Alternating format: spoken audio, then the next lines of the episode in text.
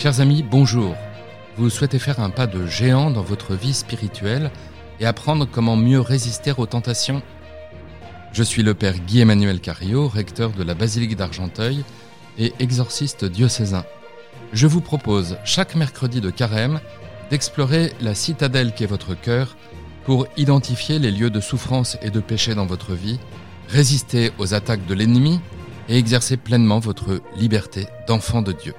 Vous fêterez Pâques avec un cœur renouvelé et n'aurez plus peur de tomber, puisque vous saurez vous relever.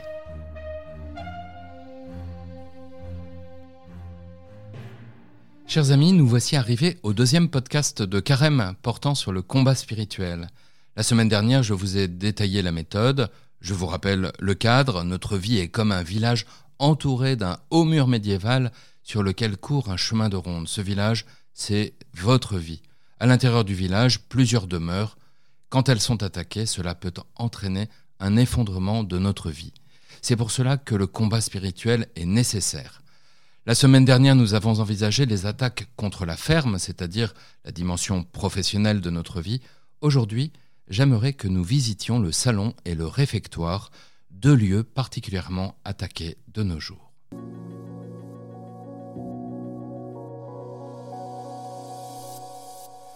Le salon représente notre vie de famille, en particulier les relations entre chacun de ses membres. Quand cette pièce est attaquée, la vie familiale devient un enfer. Chacun s'enferrant dans ses positions. On ne se pardonne plus, on ne communique plus.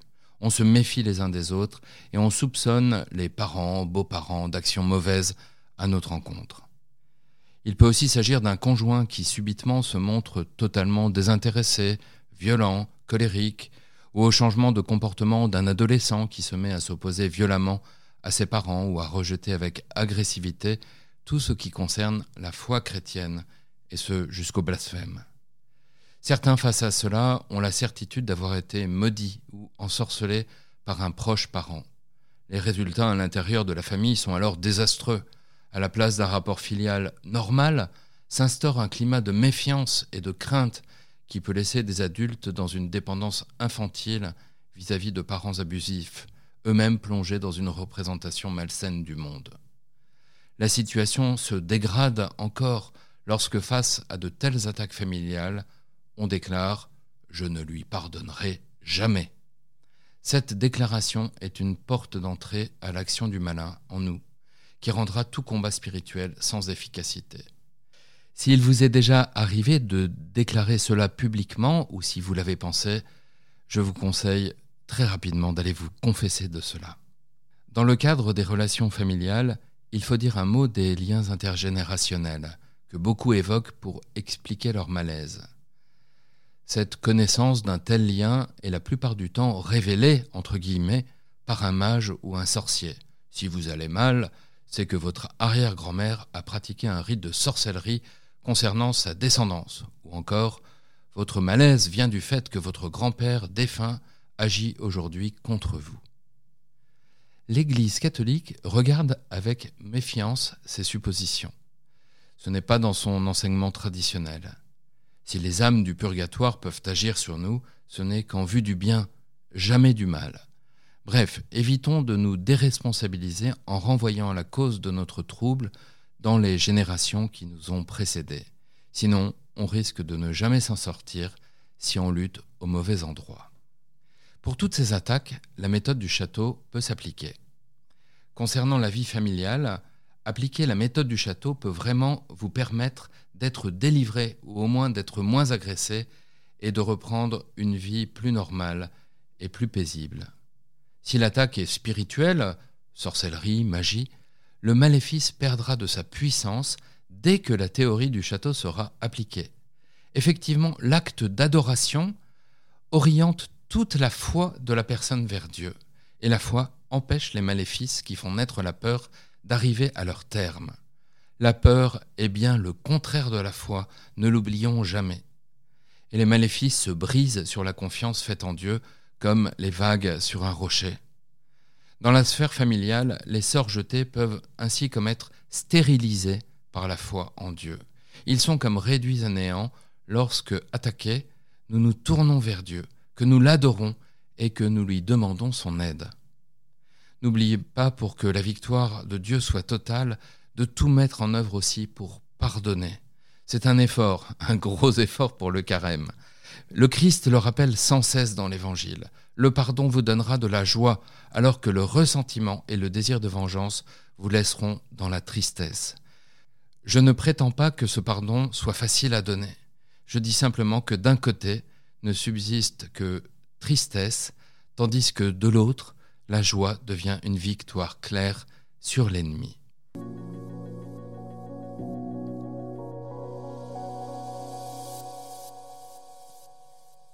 Mais voyons le réfectoire.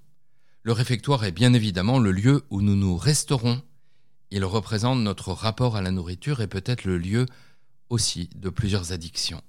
Quand il est attaqué, par diverses causes, et pas toujours spirituelles mais aussi psychologiques, notre rapport à l'alimentation est abîmé. Impossibilité de manger tel ou tel aliment, envie de vomir ou de dévorer, cela sans parvenir à la satiété.